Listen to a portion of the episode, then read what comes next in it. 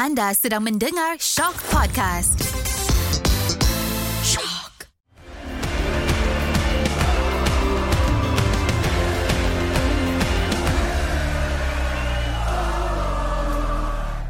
empat perlawanan, 172 gol dibuka dengan jaringan daripada Enner Valencia menentang tuan rumah dan ditutup dengan sepakan penalti Gonzalo Montiel menentang juara bertahan. Assalamualaikum dan salam sejahtera kepada semua pencinta bola sepak. Ultras Kuaci Piala Dunia akhirnya tiba lagi. Ha, ini adalah episod terakhir lah untuk Piala Dunia kali ini. Yalah Piala Dunia pun dah habis. Takkan kita nak cakap lagi pasal Piala Dunia. Jadi seperti biasa ditemani oleh Karam yang nampak sedikit rabak. uh, aku syak dia berdoa sebenarnya semalam Mbappe tak skor. Supaya cepat sikit habis. Dan dah tentulah orang dah janji setiap episod kena ada guest. Kita bawakan sekali lagi Kish Matstar. What's up, what's up? Eh, semalam goalkeeper yang perform tu Amy Martinez ke Shane, Shane Azmi?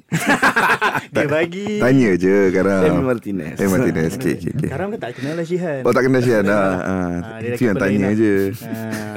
So itulah dia kita buka Ultra Squatchy Piala Dunia dengan botak dan kita tutup dengan Kish lah. Ah, So Karam kau nampak alright tak alright ni kau berjaga betul ni tengok World Cup semalam. Eh aku okey okey okey. Suara je tak ada sikit. Suara tak ada. ah. Dia macam Sebab aku meraihkan hat-trick Mbappe semalam. Oh. Kau Kish alright?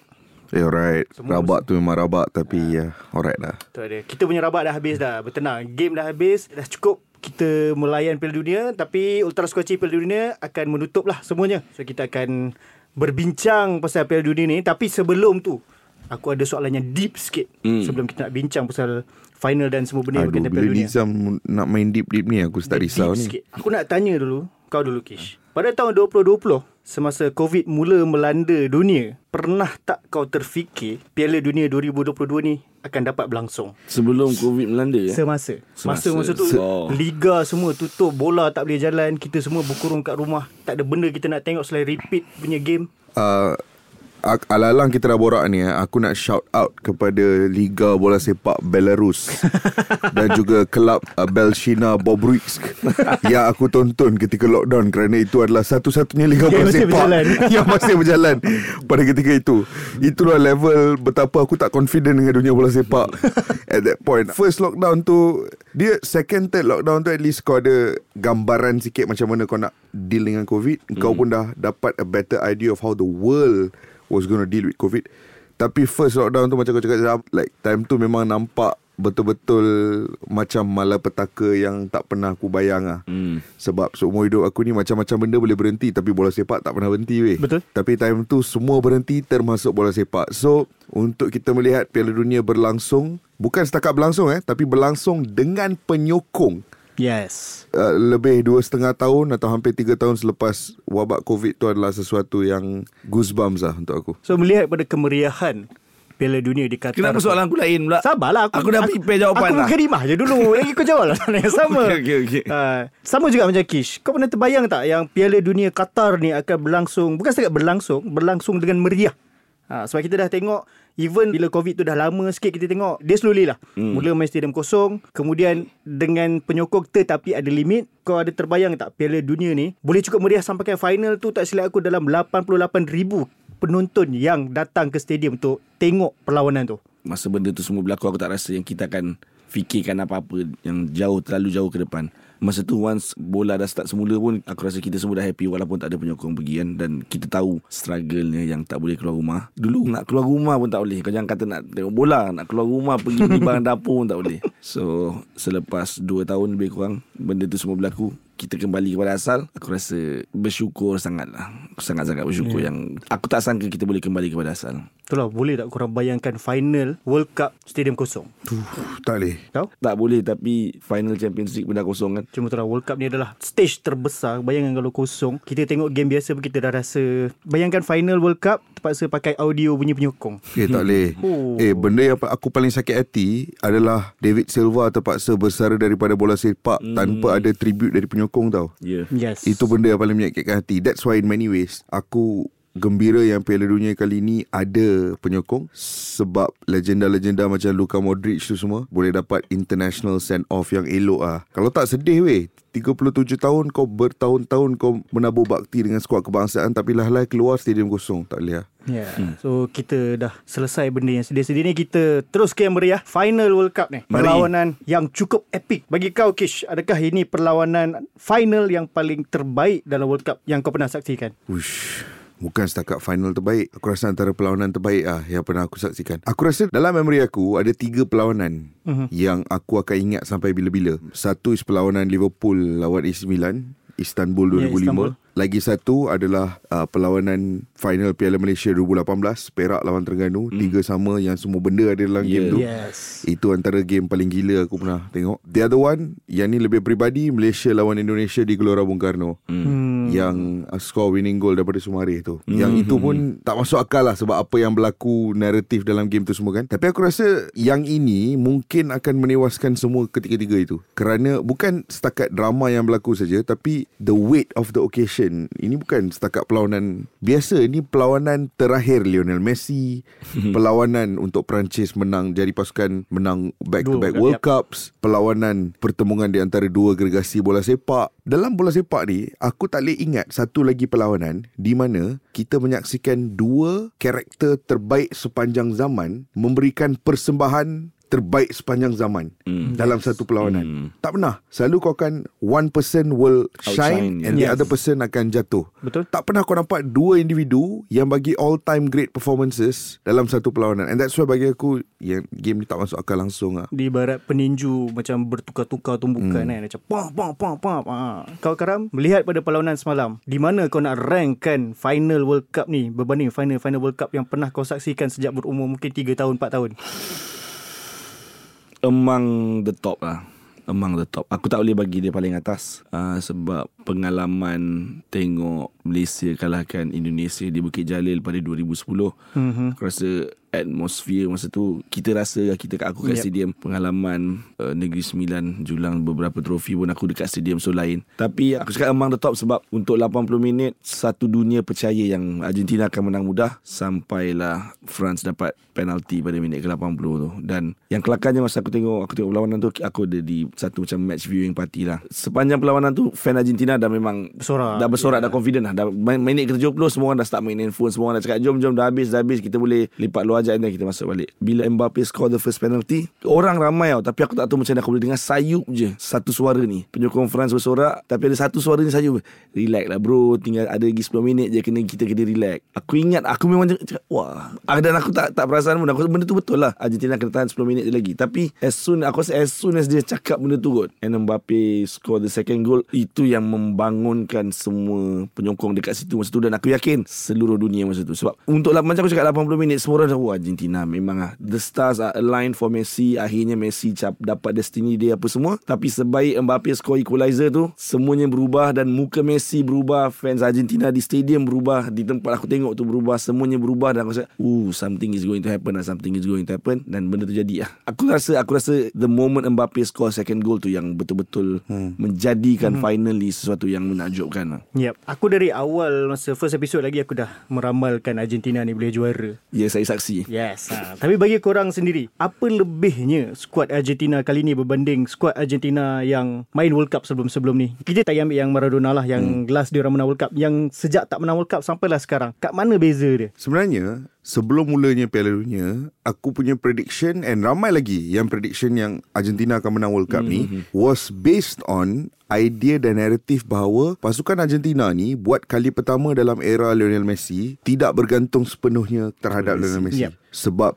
sejak Scaloni ambil alih, satu benda yang dia buat adalah untuk spread the responsibility, untuk balance load ataupun tanggungjawab yang ada hmm. pada Messi itu supaya tidak terlalu besar dan pemain lain boleh menggalas tanggungjawab tu. Outcome dia yang kita nampak is Lautaro Martinez uh, di peringkat kelayakan dan di peringkat Copa America dia adalah antara penjaring terbanyak Argentina. Mm-hmm. In fact di bawah Scaloni jumlah gol yang dijaringkan Lautaro Martinez tu hanya 20 lebih but satu je belakang Messi aku rasa. Yep. It's almost similar mm. orang punya output. Itu yang menjadi basis kenapa ramai merasakan Argentina boleh menang World Cup. Tapi bila World Cup mula sebenarnya semua tu dah kena buang. Sebab mm. bila World Cup mula tiba-tiba Lo Celso tak ada injured. Mm. Yes. Uh, Joaquin Korea tak ada injured. Tiba-tiba Lautaro Martinez off form. Off form, betul? Betul-betul off form Out of nowhere And all of a sudden Tiba-tiba kau berbalik ke satu situasi di mana Messi terpaksa menggalas semua tanggungjawab. Mm-hmm. And kat situ ada satu persoalan. Dalam situasi di mana tiba-tiba Hang kena ambil semua responsibility sekarang ni. At the age of 35, boleh ke Hang ambil semua responsibility tu? Mm-hmm. Tapi dibuktikan lah.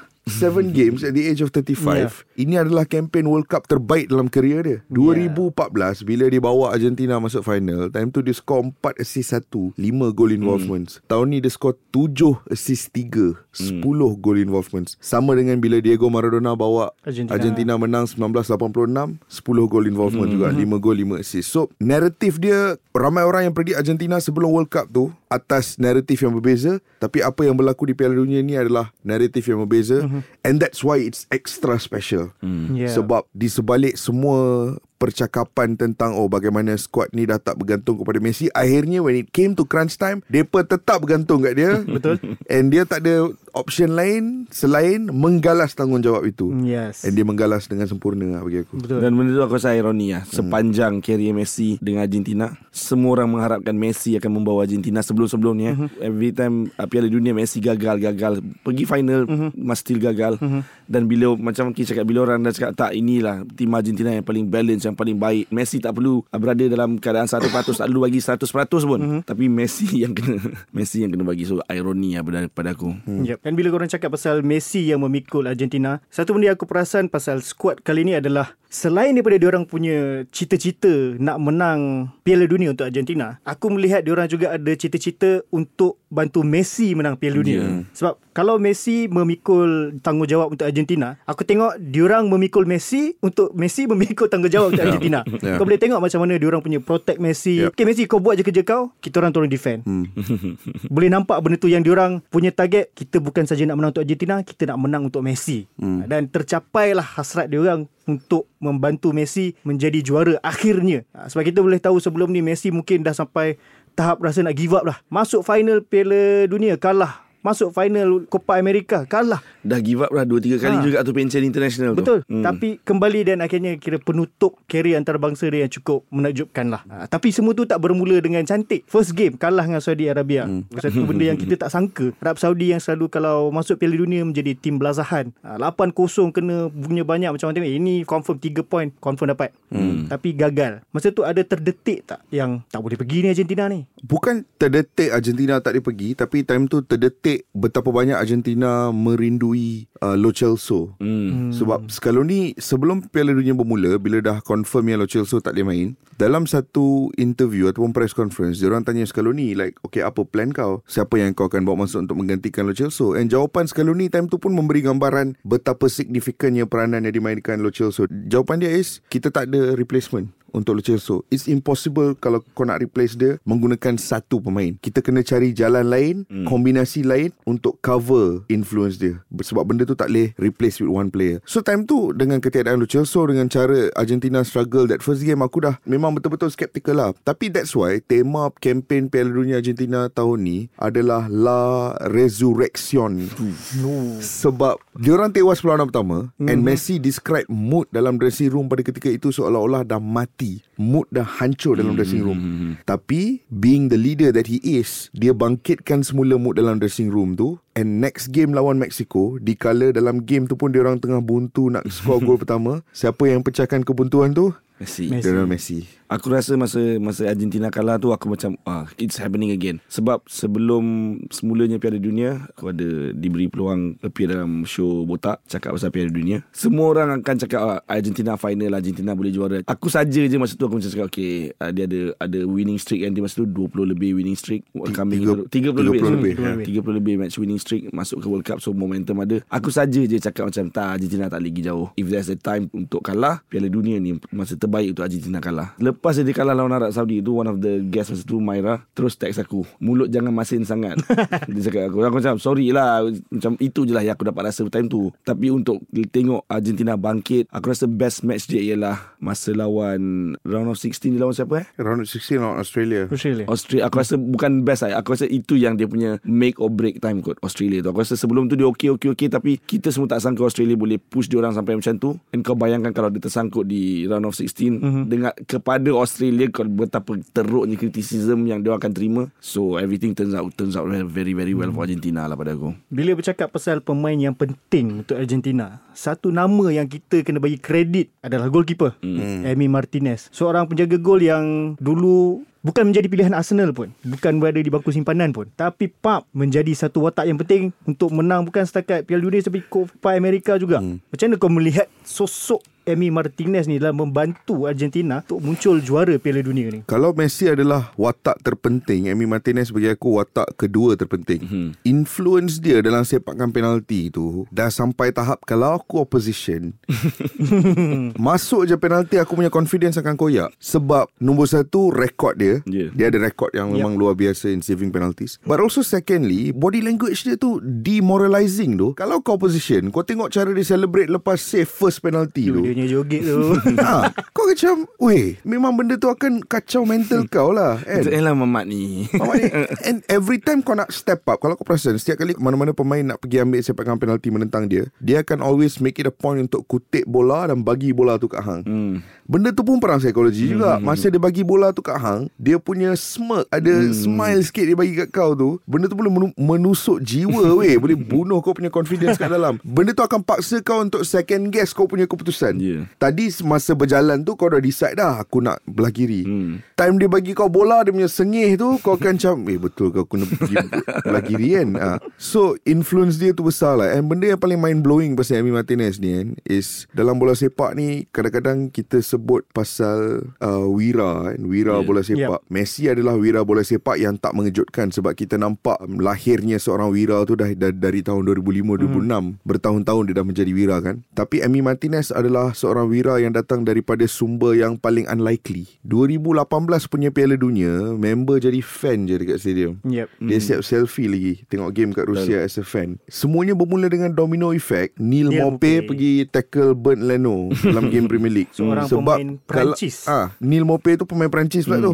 Mak dia Argentina tau. Oh, ha, mak dia suruh ni. Pergi tackle Bernd Leno. Bernd Leno out injured Out of nowhere Emi Martinez yang bertahun-tahun Tak pernah dapat peluang main first team Tiba-tiba main first team untuk Arsenal Meletup And eventually menang Copa America mm. And sekarang menang World Cup. Takkan gila trajectory tu? Like tak masuk akal langsung. So it memang Bola astonishing lah. Bola Dan- sepak memang gila. Memang gila. Dan Arsenal juga gila. Arsenal dah berapa banyak player Yang Arsenal cakap ah, tak, Dia tak cukup bagus. Selain Nabi Martinez ah, Satu nama yang aku boleh sebut terus Serge Gnabry. Mhm. Tak dapat tempat pun Tengok apa jadi kat Serge Gnabry sekarang So sabarlah Fan-fan Arsenal kat luar tu Sabar je lah Adakah kau tengok Martinez ni akan kekal di Aston Villa? Oh, dah cerita pasal PPL pula.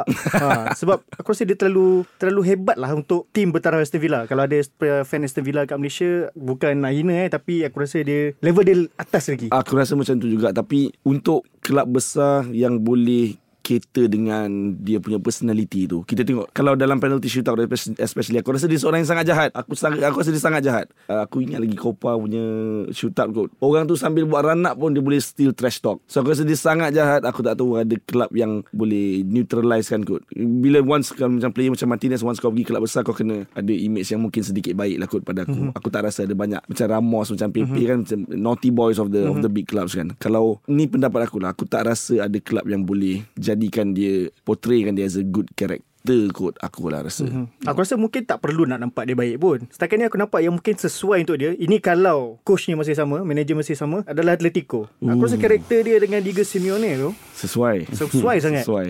Ha, sebab Atletico pun main dia ada nakal dia.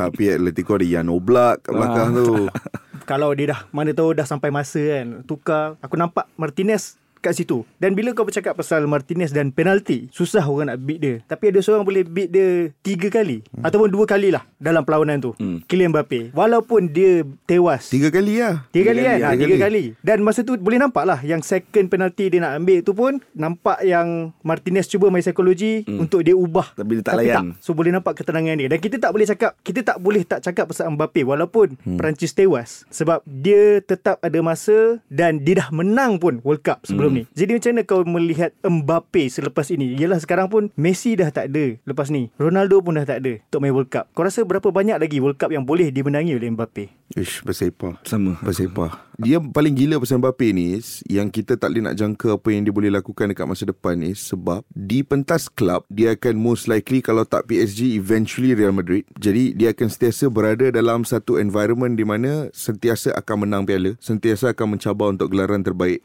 And di peringkat antarabangsa pula Dia bernasib baik kerana dia mewakili pasukan Perancis Yang ada squad depth yang paling gila. Hmm, Betul. And Untuk bertahun-tahun Contoh eh Semalam Players yang impressive Okay? Sepanjang tournament ni Player Perancis yang impressive siapa? Olivier Giroud Antoine Griezmann Cuma ini Chouamini Upamecano Tapi boleh sikit lah Tapi Upamecano. yang impressive semalam Griezmann dengan Giroud Kena bawa keluar Hmm. Yes. yang perform semalam untuk Perancis di medan terbesar di mana mereka ketinggalan 2-0 hmm. adalah bintang-bintang muda diorang. Hmm. Kolo Muani yang masuk hmm. tu. Yes. Kan baru breakthrough season dekat Bundesliga sekarang tapi dah perform macam tu dah at the World Cup final. Hmm. Kau ada Chouamini, kau ada Yusof Fofana. Hmm. Kau ada Mesti ada Nkunku. kau ada uh, masih lagi ada Nkunku, ada Kylian Mbappe. Best part Kamavinga masuk main left back pun perform semalam.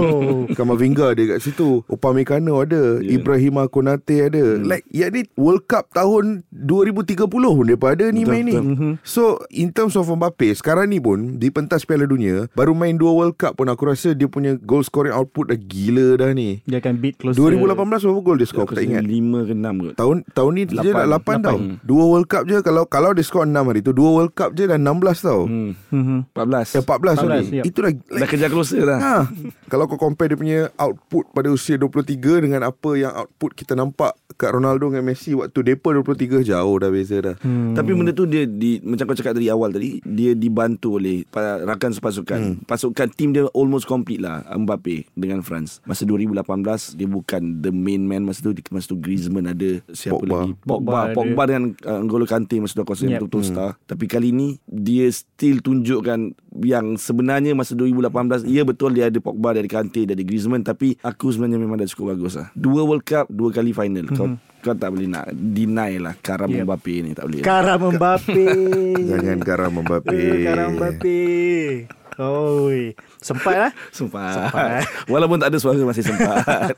Aku ingat sebelum even sebelum final ni uh, Patrice Evra sendiri pernah cakap yang kalau tim ni menang, let's say Perancis menang, diorang akan mendominasi World Cup di tahun-tahun yang Hmm. mendatang hmm. sebab macam korang cakap ada ramai player-player muda yang berkualiti dia punya squad depth tu cukup besar cuma aku rasa satu posisi je yang squad depth dia tak cukup mem, tak cukup besar dan posisi tu sangat crucial semalam penjaga gol Pandangan peribadi aku is do I think Hugo Lloris ni adalah antara penjaga gol terbaik di dunia tak? tak. Mhm. Aku rasa he always has a mistake in him, hmm. Hugo Lloris. Tapi to be fair, sepanjang Piala Dunia ni, okey. aku rasa Hugo Lloris has been on point.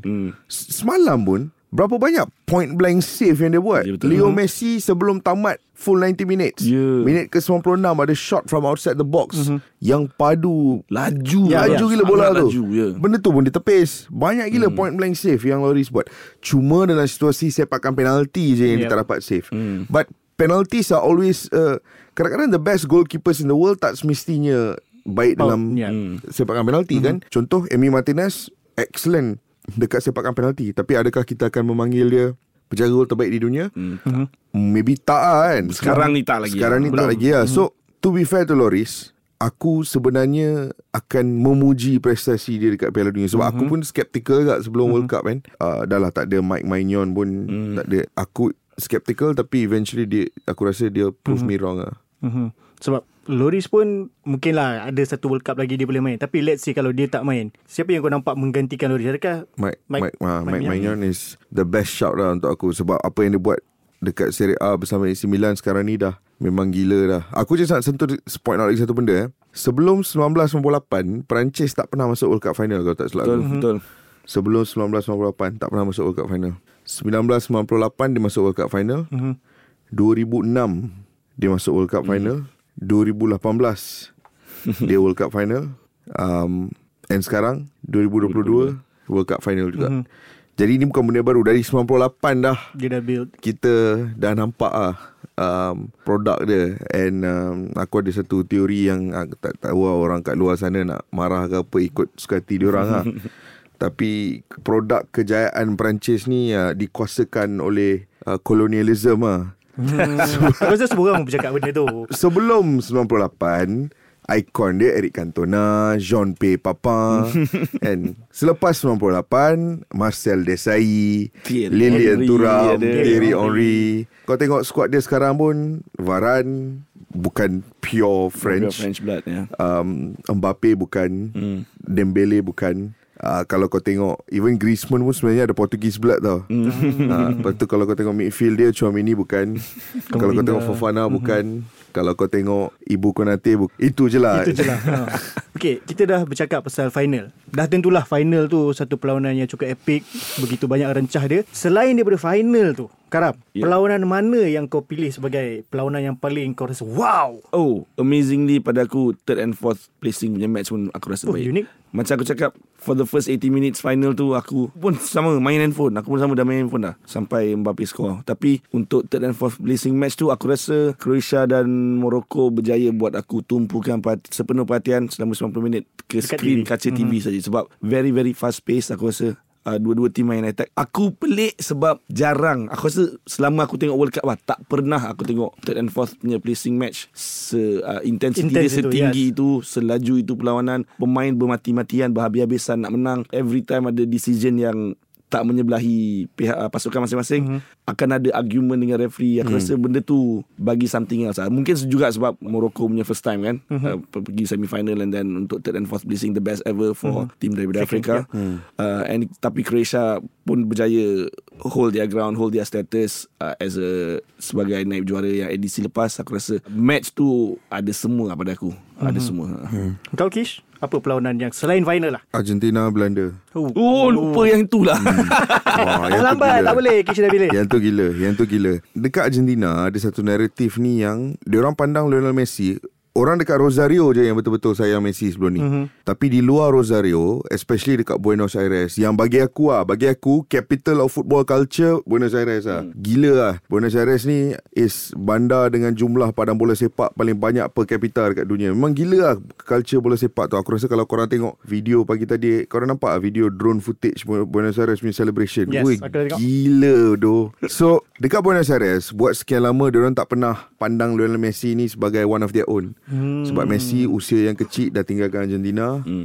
Dah pindah pergi Europe uh, Dedicate whole life dekat Barcelona Walaupun time tu dia pindah sebab Barcelona je Yang offer nak tampung dia punya Cost Rawatan, medical ya. rawatan tu kan Tapi orang di Buenos Aires Lagi mengangkat Diego Maradona Sebagai idola mereka Even Carlos Tevez pun Lagi banyak disanjung Di Buenos Aires Tapi mula daripada Copa America Tahun lepas Bila Messi menang Dan hujung tu dia menangis Yeah. Sebab orang ada naratif ni Yang Messi tak peduli Pasal Argentina Hmm. hmm. Se- Yelah sebab dia ni kan pendiam Dia bukan Yes. jenis yang nak tunjuk passion Hmm. Tevez tu memang jenis nak cari gaduh Nampak- je nampak, boleh nampak. Which orang Argentina suka lah. Hmm. Dia nampak fire tu dalam diri Hmm. kau kan Messi selalu tak tunjuk benda tu. And diorang mistaken benda tu untuk Oh Mamat ni tak pedulikan pun pasal tim kita. Tapi tahun lepas Bila dia menang Copa America Dan Messi menangis Benda tu mengubah sedikit persepsi. Orang orang mula macam Eh Mamat ni menangis betul ni. Like Maybe he actually cares. Tapi game lawan Belanda tu Pertama kali dalam hidup aku Usia 35 Messi ni Kita nampak Messi yang berbeza. Yes, yes. Betul, Messi aku yang lepas celebrate tu Pergi depan bench Letak kat telinga. Hmm. Pergi sarkastik dengan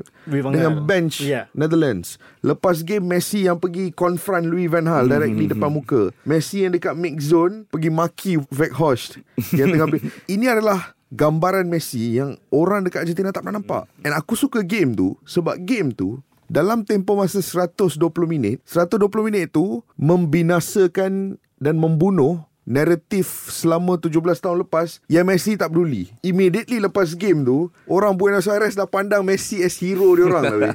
Benda tu berubah dalam tempoh 120 minit je And that's why bagi aku That game adalah perlawanan paling ikonik Argentina dekat World Cup ni hmm. Emosi yang orang dapat daripada game tu Yang aku rasa Powered them all the way through lah To the hmm. World Cup success Kalau aku aku pilih game melibatkan Argentina juga tapi opening game untuk Arab Saudi. Saudi. Dia lain macam sikit sebab macam aku cakap tadi Arab Saudi ni dah sekian lama bila masuk World Cup tu macam pelengkap jadual je. Yeah. Macam kau main ni memang ah, orang tengok, "Woi, aku satu grup dengan Arab Saudi." Kau pun dah 3 point. tapi game tu macam Arab Saudi tunjuk something different. hmm. Dia main dengan tak ada rasa takut. Kau berdepan dengan Argentina ni. Ada Messi. Tak takut. Siap ketinggalan dan kejar balik. Dan diorang bukan main yang macam kira orang kata, oh menang nasib ni. Tak. Tak, diorang tak, tak, push betul. sampai Argentina pun tak tak tahu nak buat apa. Dan aku rasa mungkin itu juga perlawanan yang membuatkan Argentina tahu kita kena all out lagi. Hmm. Kita tak boleh main macam ni Kita tak boleh terus rasa Kita boleh confirm terus juara Tak. Kita dah nampak Semua tim dah mula improve Kita pun kena improve. So itu mungkin satu benda yang Membuatkan Argentina lebih berapi nak menang. Tapi aku tetap bagi kredit kepada Arab Saudi Kira dia adalah Juara kepada juara dunia. Tak mas- masuk akal tak? Dalam era Lionel Scaloni di Argentina um, Argentina menang 43 perlawanan hmm. dan tewas sekali. Lawan tewas sekali tu lawan Arab Daripada Saudi eh. ha. Dan kita jangan lupa Lionel Scaloni suatu ketika dulu Menjulang Piala Dunia Remaja di Malaysia Claim jangan tak claim. Di atas lagu ada gambar Aku tengok Kawan aku Steven John post Dia pakai baju yang sama Ah, Dia menang yes. tu Masa Yes. julang Piala Dunia oh. Semalam masa dia angkat World Cup dia pakai baju pakai sama baju yang yang dia sama. pakai 97 itu. Muat eh Kalau kita tak muat dah Kalau baju aku banyak yang 97 dah kecut Orang kat Eropah karam. uh, Dia pula Usia 17 dengan usia 40 sama Maintain, je. maintain. uh, Dia pula coach yang muda. Dia masih muda. Tak adalah lama sangat tinggalkan Tapi bola. aku rasa baju dia tu berkualiti. Baju aku yang tak berkualiti cepat kecut. Baju dia tu beli kat store Adidas sekarang. Baju hang beli kat mana? Eh itu kalau beli Itu dapat tu. Kita kena beli. Ha, Dia dapat yang dah lah Play issue. Kita fan issue lah.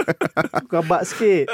Ha, Dan dia adalah coach paling muda Menang World Cup. Ya ya. Cukup mengagumkan. Daripada seorang Pemain pertahanan West Ham Yang kalah Dalam final Panggil final The Steven Gerrard final Piala FA Hmm. Pak menang World Cup Dan dibarisi oleh coaching staff yang Muda juga Dan bekas-bekas main Macam uh, Pablo Aimar Yeah. Walter Samuel. Eh se- sebelum dia main West Ham Kau tahu dia pernah main Deportivo La Coruña? Oh, Oh, ah yes. tahu. Kau ingat tak siapa Deportivo era tu Yang main yang teammate dia? Era hujung 90-an Awal 2000 Tak tahu ada, ada dua iconic striker. Ni kalau aku sebut nama Diego ni Tristan. Diego tahu. Tristan. Bukan Tristan. Walter Pandiani. Benny- Walter Pandiani. Ingat. Seorang lagi Seorang lagi. Ah, Yang eventually Deportivo. Eventually dia pindah daripada Deportivo Ke Bayern Munich. Roy Mackay. Roy Mackay. Eh kanta usia kalau tu Aduh.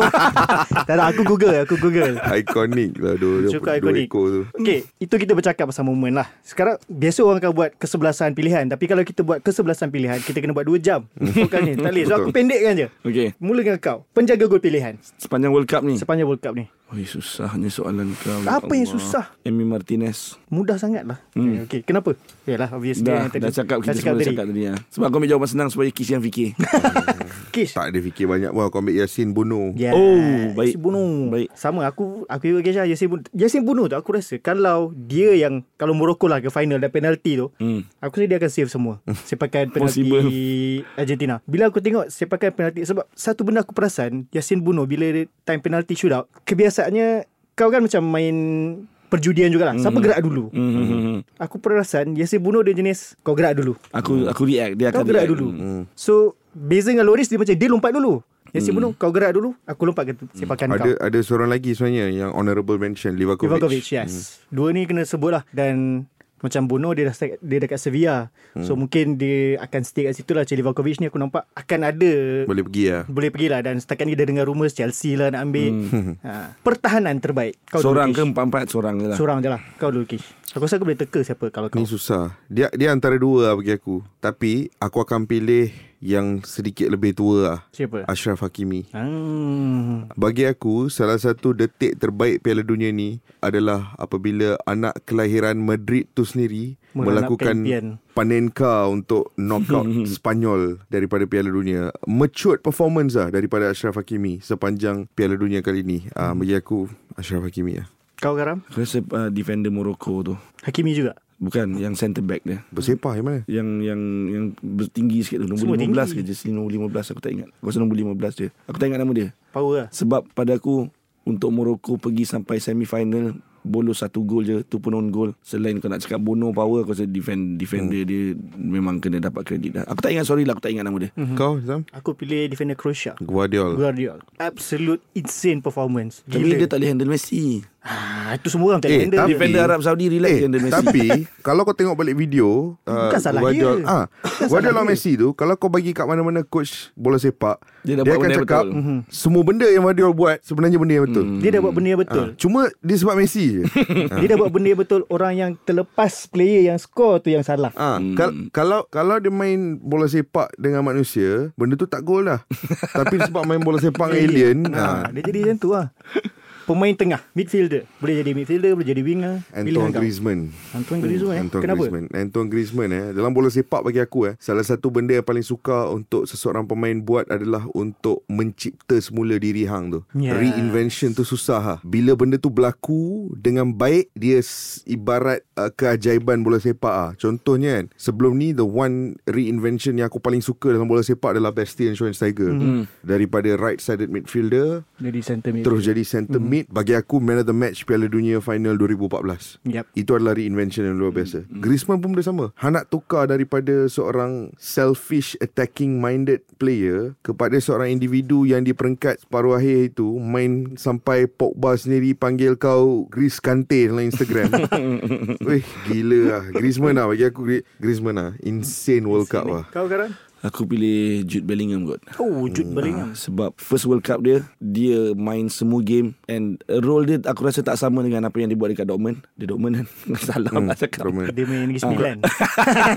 Dortmund dia belum MU tu ma- masa Belum depan. lagi, ah. Oh. Sat lagi, sat lagi. So, aku rasa- uh, aku rasa dia betul-betul cement dia cement dia punya dia punya tempat dalam hmm. squad England tu sebab uh, kita tahu England ada ramai midfield ada Declan Rice ada Mason Mount Phil Foden uh, Grealish Jordan Henderson tapi England aku rasa England padu tahun uh, edisi kali ni Kerana sebab, kerana Jude Bellingham dan mm-hmm. dia muda aku dapat uh, masa aku tengok first match dia tu aku rasa macam ni ada macam vibe Mbappe sikit sayangnya dia tak main striker lah sebab mm-hmm. presence dia tu aku rasa macam eh ni ada ada vibe Mbappe sikit Kalau kau pilih pemain yang muda, aku memilih pemain yang tua. siapa Luka Modric. Hmm. Di usia 37 tak silap. 37. Dia main macam orang muda.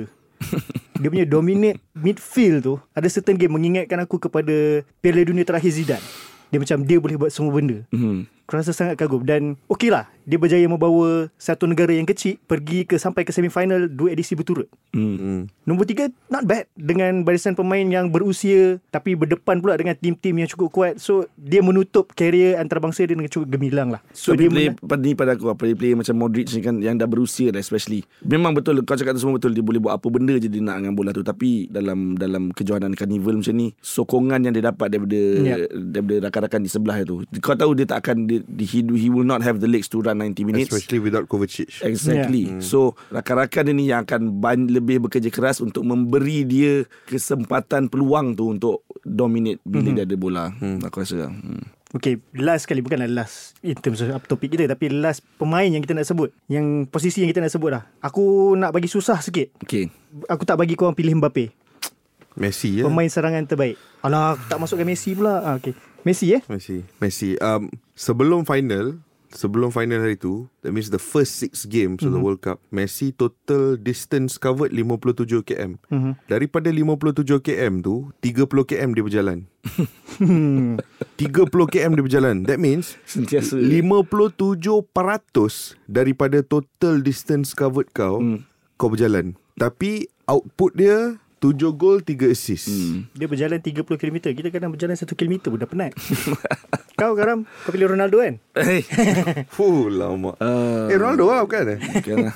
Bukan dengan lah. minum protein shake kat rumah. Kesian Ronaldo Jangan kutuk Ronaldo eh. Kesian dia Kesian, eh. tak, tak, tak tahu lah Piers Kalau Morgan best striker.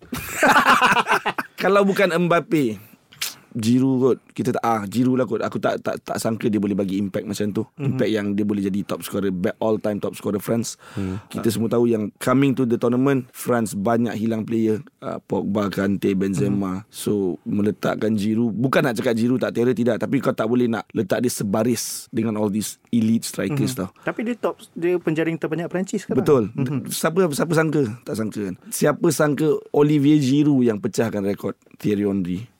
Betul Thierry Henry arguably the best foreign EPL player ever dan mm-hmm. dia dia atasi rekod Henry. Aku ni aku rasa lah. Tapi kalau nak pilih betul-betul aku akan pilih Mbappe. Cuma kalau aku tak boleh pilih Mbappe aku rasa aku pilih. eh. Sebab ni pun uh, Kish pun dah pilih ambil Messi. Messi, kan? Bukan Ronaldo kan? Tak. Giroud tak.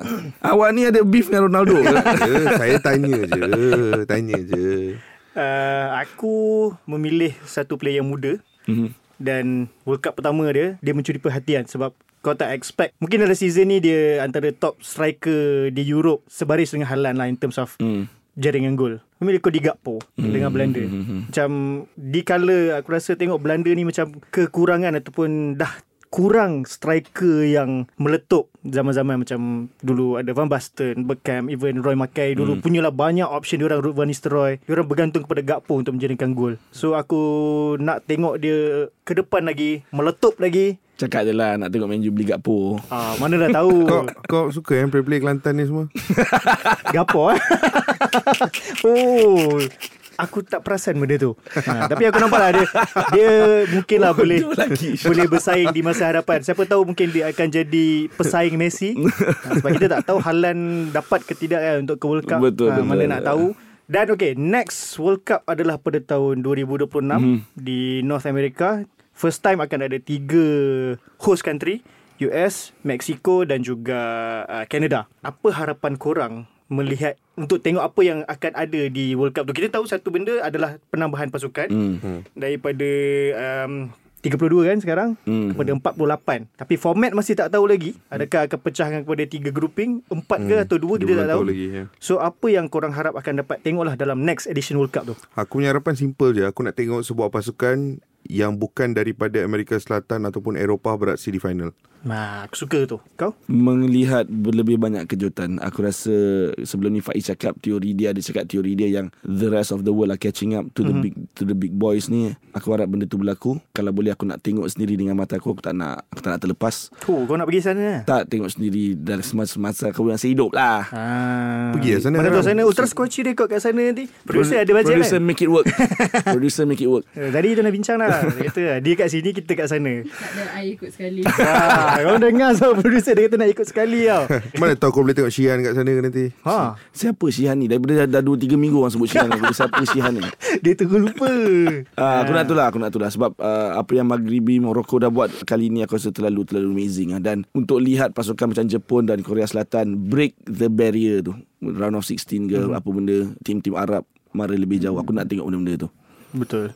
Aku rasa kita bertiga sepakat untuk melihat perkembangan pasukan-pasukan selain daripada Amerika Selatan dan juga Eropah lah. Hmm. Cuma itulah aku risau kadang-kadang dalam bola sepak ni dia turun naik dia kadang cepat. Ya Dia yeah. macam sekarang kita tengok kejutan tu. Nampak macam okey, boleh ni trajectory naik ni. Tiba zup turun. Hmm. Aku aku harap takkan jadi benda tu. Ha, dengan adanya Piala Asia nanti apa semua kita harap akan ada bertambahnya kualiti negara-negara Asia, Afrika, mungkin Amerika yes. Utara ialah tuan rumah kan. Mm-mm. Mana tahu tiba-tiba US ke Canada pergi ke final. Hmm. Ha, so kita nak tengok benda tu sebab secara jujur aku pun dah agak boring juga bila melihat dominasi especially tim daripada Eropah. Hmm. Sebab diorang pun jadi banyak sangat negara dalam Piala Dunia. Hmm. Dan aku rasa dalam Piala Dunia 2026 ni pun slot penambahan slot tu akan melibatkan tim Eropah juga. So kita akan melihat juga tim-tim Eropah lagi yang berada dalam Piala Dunia. Hmm. Macam Kish pernah cakap, adakah tim dari Afrika ataupun Asia ni lagi teruk pada Serbia let's say Hmm. yang main dalam World Cup. So kita harap benda tu akan menaik untuk tim-tim di luar Eropah dan Amerika Selatan ni. Kita nak tengok World Cup yang kalau boleh semifinal tu ada wakil Eropah, Asia, Afrika dan mungkin juga Amerika Utara. Asia Tenggara tak boleh Asia Tenggara kita tak tahu lagi. Kita tengok macam mana Piala Asia nanti So, macam mana. kena Soalan Zam Rasanya 48 tim ni Malaysia boleh Boleh selit masuk Oh, ini soalan payah ni. Mungkin tunggu tambah lagi sikit kot. uh, masih masih terlalu jauh untuk Boleh Malaysia. Kalau player siapa yang boleh Syihan Syihan ha, Kalau Syihan boleh bawa Malaysia Pergi tu boleh Jangan bitter sangat kan. Bitter sangat kau ni ha, Ronaldo pindah Real Madrid Bukan tak bitter macam ni Lain macam kau punya bitter ni ha. Jadi Itulah dia penutup Untuk Ultra Squatchy edisi Piala Dunia ha. So Manalah tahu 4 tahun lagi ada lagi ke tidak Ultra Squatchy Kita tak tahu Mungkin Ultra Squatchy Tiba dah jadi rancangan TV Amin. Amin amin amin amin amin. Atau Ultra Squatchy Masih podcast Tapi kita rekod kat Amerika Oh kita lepak Hollywood rekod Uh, nanti producer tolong cari studio mana-mana kat sana kita nak rekod eh. ha, kita bawa semua guest. Dan aku yakin Kish pun tidak tamat di sini. Dia masih ada tugas untuk AFF. Hmm. Piala dunia sebenar. Piala dunia sebenar. Ha, Piala dunia sebenar. So kau promote sikit. Apa yang akan berlaku sepanjang AFF nanti. Semua game AFF Mitsubishi Electric Cup uh, Boleh tengok dekat Astro Arena 802 Ini adalah tournament Aku tahu lah kat Malaysia ni Orang punya vibe underwhelming sikit Sebab mm-hmm. pemilihan squad Malaysia kan mm-hmm. Ada yang siap panggil Aku tak nak sebut nama Tapi ada yang siap panggil Tim ni tim Malaysia B lah Apalah mm. Tapi aku cakap bagi aku kualiti paling penting dalam seorang pemain bola sepak adalah availability. Yes. Dan apabila sekumpulan pemain ini available, maka itu adalah pasukan terbaik Malaysia. Ya, So situlah. itu bukan Malaysia B, ini adalah Malaysia. Ini adalah Malaysia. Ha, jadi Ultra Squatchy pun ada juga. Korang jangan risau. Dalam kita buat Piala Dunia, kami tidak melupakan Piala Dunia sebenar Asia Tenggara. ha, so korang nantikan ada banyak benda yang best yang kita orang akan buat dan kita orang dah susun pun. Dan sekali lagi ini mungkin adalah kali terakhir kita orang nak merayu. Undilah kami untuk anugerah shock. ha, sebab dia akan tutup pada 22 hari bulan nanti. Ha, kalau korang dengar podcast ni pada 23 dah tutup. Dan tak payah undi dah. Eh, undi weh. Kalau undi, nanti payment karam ni naik. Bolehlah dibeli jersey Scaloni tu juga. Dia dah aim dah tu. Ha, jadi tolonglah undi. Uh, kita orang tercalon untuk dua kategori. Short Podcast of the Year dan juga Most Popular Podcast. Ha, jadi hmm. undi jangan tak undi. Tekan banyak-banyak. Bak kata karam sampai handphone korang pecah. Yep. Ha, kalau kita menang, ha, karam akan belikan handphone baru. Yep. DM je kat IG. Ha, dia yup tu lah. ha, so, itu sahaja daripada kami. Uh, Ultra Squatchy daripada aku. Karam dan juga Kish. Terima kasih kerana terus mendengar kita orang. Dan nantikan nanti Ultra Squatchy edisi Piala AFF Mitsubishi. Tak lama dah kan? Tak lama sikit dah. lagi. First game 21. So, hmm. korang tunggu je. Jadi itu saja. Sekian saja daripada kami. Assalamualaikum dan teruskan mencintai bola sepak. Jumpa lagi.